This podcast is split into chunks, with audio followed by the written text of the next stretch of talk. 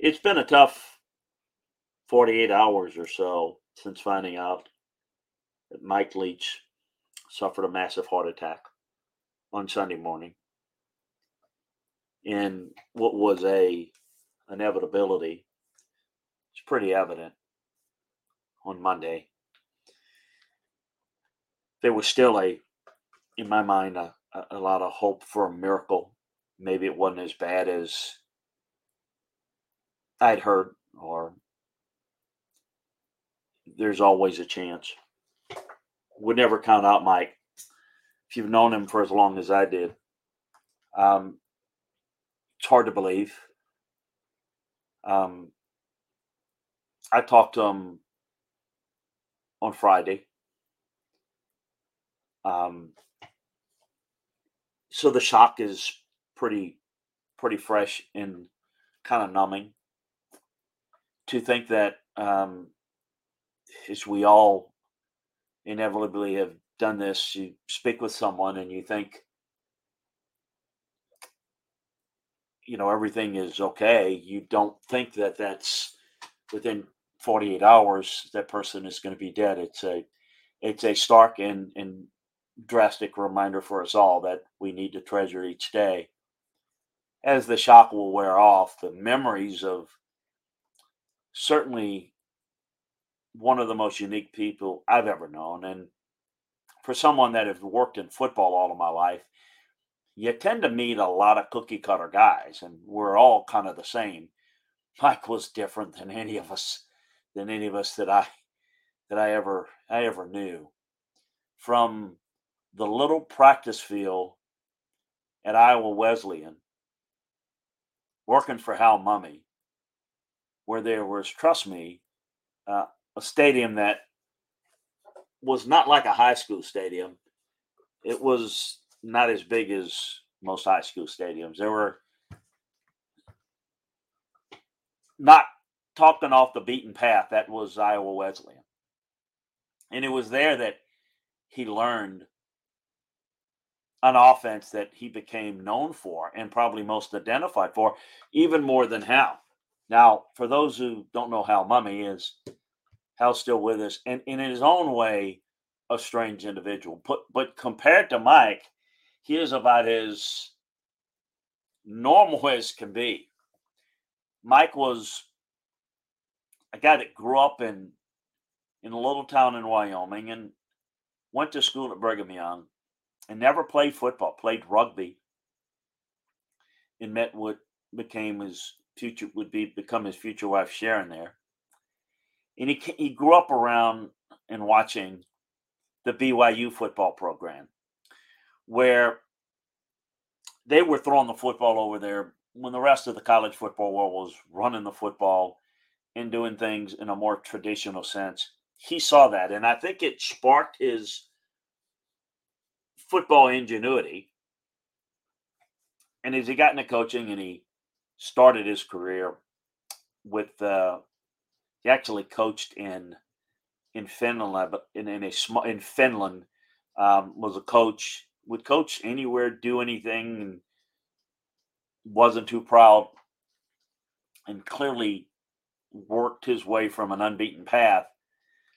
And as he moves on through his career and getting to know him, uh, they were at Valdosta State, Hal and, and Mike, and Mike then they went on over to get the job, uh, Hal and bringing Mike with them over to Kentucky. And then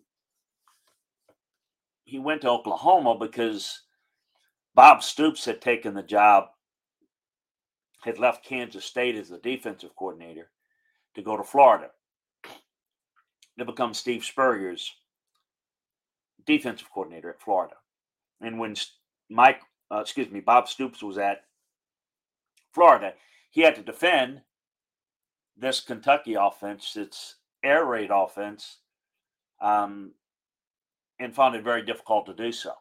So he wanted to bring when he when Bob Stoops got the job at Oklahoma, he wanted to tap into that and bring somebody over, and he called Hal Mumme and talked to him about Mike Leach and wanted to make him the coordinator and kind of hand the reins to him.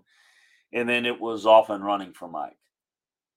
He had uh, very short tenure at Oklahoma it, before it led to him getting the head job at Texas Tech, where people probably first remember him, and then eventually going on after sitting out a few years to coach at Washington State and now at Mississippi State. But to say he was an interesting guy is a gross understatement. He was someone of tremendous interest in just about anything. I can remember um, Bill Doba, the, when he hired him at Washington State, um, he went down and he met Mike. Mike has a house in the Keys, Florida Keys, and he he had this. The he told Mike, he says, well, "Let's get together and we'll have a." Um, it, w- it was on a Friday or something, and he said, "Let's have a little casual meeting." And you know, nothing, you know, meaning no tie and suit and all that, which you typically show up with. Well, so Bill Doe was there with with slacks and a dress shirt without a tie, and I can't remember if Bill said he had a sport coat on or not, but you know he, he said and then knock on the door, and there was Mike Leach in flip flops, uh, cargo shorts with stains all over it, and a white V neck T shirt that, and and holding a cup of styrofoam cup of a cup of coffee with coffee stains down the shirt, and it was quintessential Mike Leach. Uh, gonna go and interview after being three years out of coaching. Interview for the job at Washington State. And, and that's the first impression that he has of Mike Leach meeting with him. And and as they're sitting there trying to discuss what direction and the vision for the program, the conversation, as it always seemed to go to, about topics that Ernest Hemingway, you know, Winston Churchill, uh, whatever. Um, just incredible conversations that um, it always looked at Mike as a curious individual. It was curious to try to figure out what he was up to, but always curious as to his knowledge and thirst for knowledge on things. He was known once he was at Washington State.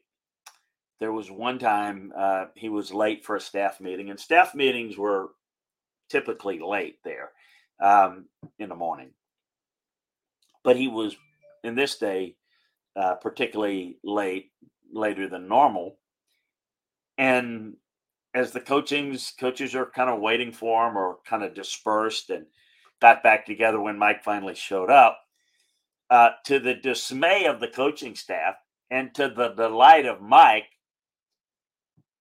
he was delayed a good 45 minutes, maybe to an hour, because as Mike would do, he would walk to the office every day at Washington State. Very small campus, and he lived close enough to walk.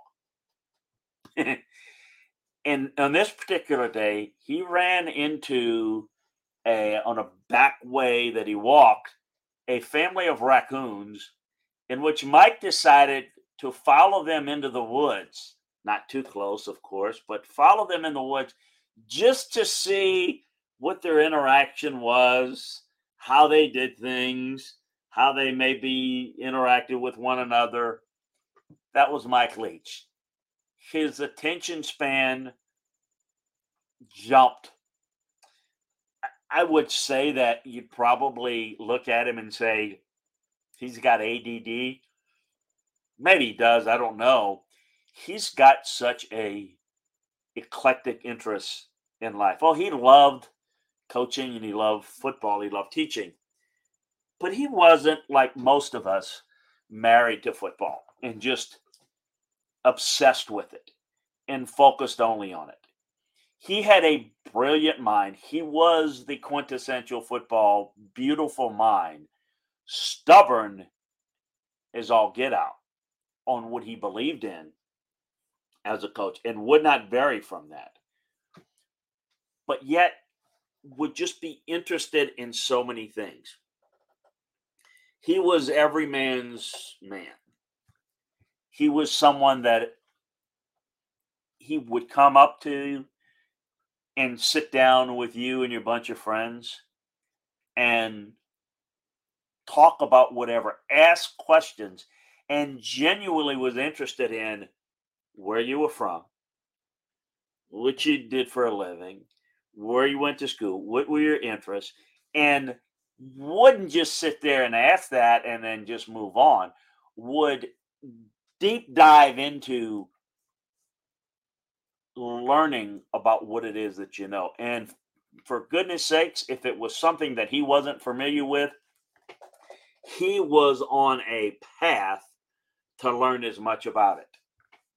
In 2015, I had open heart surgery. I had a aortic valve replacement in my heart.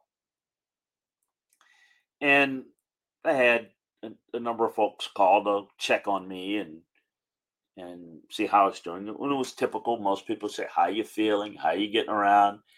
You know, been keeping your prayers, that sort of thing. You know, take it easy, don't overdo it, don't try to come back too quick. You know, the typical way that people um, talk to you about things. With Mike, it was what type of valve did they put in? Was it a pig valve? No, it wasn't a, a pig valve, Mike. They decided to go with a mechanical valve. Oh, what type of? Well, they call it an On-X valve, and you know it's supposed to last longer. And this is what they tell me why they. Oh, and it's questions and questions that oh, I, I can't answer. But he was well. He checked in about two days later on me and proceeded to spend at least 20 to 30 minutes telling me all about the On-X valve that was in my heart. Did you know it was formed here and it was done this way and the guy that did it was this and and there are only so many out there that and it was like I I said after I was done, Mike, I now know more about this valve that's in my heart than my cardiologist and my surgeon cared to tell me and that was Mike. He had to know, he wanted to know. He was the curious George person if you ever knew him. I mean, he just was interested. You drove a truck, you worked uh, as a security guard in a hospital, whatever. How did you get into it? Why did you get into it? You know, I mean, just wanted to know things that, quite frankly, I'm envious that I didn't take the interest in a lot of things in life that he has. It's I'm just wired different. A lot of us are, but that's what made him unique. That's what made him special. It, it, sitting down and talking with him, and him over a beer, and he puts as for ice cubes in his beer. I'm not a alcohol drink. I don't particularly care for it. But I do know that most people don't put ice in their beer. Uh, that's what he did. Uh, love coffee, specialized in different types of coffees. And did you know they raise the beans here and that? That's what makes them better than this or that. He just had a unique way about him. As a football coach, I've often in a in a in a you know professional way we went head to head on some of the things that he believed in football wise meaning he would he knew what he knew about his version of the air raid and how he was going to attack it and he never modified it or adjusted and anybody that's listened to me talk football knows that football is the constant game of evolution and adjustments and so we'd always go round and round on different things. And he'd, at times, he'd say, I love that. That's great. That is awesome. I'm not running that. he had his way of doing it, and it worked for him. It, it may have worked to a point, and it may have been, I always felt like with Mike, that he was always better at an off the beaten path type of place where I think he was appreciated at Texas Tech and at Washington State and at Mississippi State in a way that he would not have been appreciated at a program where the expectation is go to the national playoffs and win a title, you know, every two or three years. I don't think that would be him because his nature and his style would have turned off people, meaning he's not interested enough in football. You see, they don't win enough. I, I think Mike believed football was a chess game. I think he thought players were just pawns in his chess game. He had a very fertile mind that was always figuring out. Uh, he had, for someone that was as complex as he was as a human being, his version of football was as simplistic as any I have ever seen or heard in 40 years. It's just you throw the football where they ain't. You just you go where they're not going to be. And it's a lot of strategic warfare brought to football. He had a unique approach. He had his approach. I probably didn't appreciate him as much as you should. I cherished the time we spent. My God, the times in his office at every stop where you, you're just trying to get a better feel for a player and inevitably knowing that this has become a complete waste of time in the way that I was trying to unearth the information about why certain things were done with a certain player in in order to help me in my evaluation process.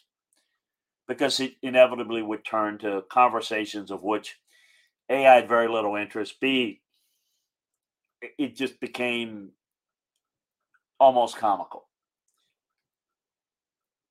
I regret that i didn't take as much joy at that time in doing it because it was funny very often. It was a part of him that was genuine. There was no phony about him. He would say what he thought, and he really didn't care about what was politically correct. I think at times he said things that probably weren't the best. He wasn't concerned about whether somebody would get offended in recruiting or anything else. He was going to speak his mind. The other thing about him is he was a very genuine person and that he cared about people. I think that a lot of what he did in his shtick was to avoid having to talk football. A, maybe because he was bored talking football. B, he didn't have a whole lot to say because he did it his way and didn't really care to tell you about it and didn't think it was all that interesting. And he really didn't care if anybody liked it or didn't like it. That was his way. So he preferred to use any time that he had to talk about things that he wanted to talk about and to bring you into the conversation that would steer it that way. That was Mike. But he cared about people. He would help people, people that most people wouldn't take time and give them the time of day. A lot of coaches don't have time for people. They wouldn't spend the time with a young student reporter that couldn't help them, that maybe, you know, would spend that time with someone at an ESPN where it could get that person publicity. That was not Mike Leach. He was as genuine as could be. He would be more interested or just as interested in talking and helping someone that was a student reporter and trying to help them and help them in their career, give them encouragement, uh, giving them his personal cell phone, um, communicating with them and following up with them in the way that others, again, wouldn't take the time to do it. Where you see coaches walk around with four or five policemen around them, those not Mike Leach. He wanted to be amongst the people. He wanted to walk and be friends with everyone. Never met a stranger. Was never too busy to have time. Again, he was a different guy. He didn't work to that schedule that most of us do. One more film, one more preparation, got to be there, can't be five minutes late. The whole stop and smell the roses saying was made for Mike Leach and him for it. It was 61 years, far too short. But no one smelled the roses like Mike. No one stopped and thought and asked and learned and was as curious as Mike was about you, about people in general, about how things were done, why they were done, thoughts back in history, maybe to the annoyance of people that are, are again trying to make their routine schedule, maybe trying to get information he wanted to talk about something else. And he would inevitably do so. A special person, my thoughts and prayers with Sharon, the four children, my understanding of, you know, all came together from different parts of the country to be with them in his final journey. I mentioned early today on Twitter. Can you imagine the conversation Mike had at the pearly gates of heaven? St. Peter greeted him. God knows what Mike asked St. Peter. I don't know that St. Peter had much of a chance in edgewise to ask Mike the pertinent questions. And probably after a long and undoubtedly confusing conversation from St. Peter's standpoint, probably said, Come on in. Someone this unique belongs with us. Soar high, Mike. Continue to explore. Now you can go meet some of those great people of world history that you studied for so long, and you can go ask them face to face about how they did it, why they did it. There's no question that heaven has got the most curious new angel flying around.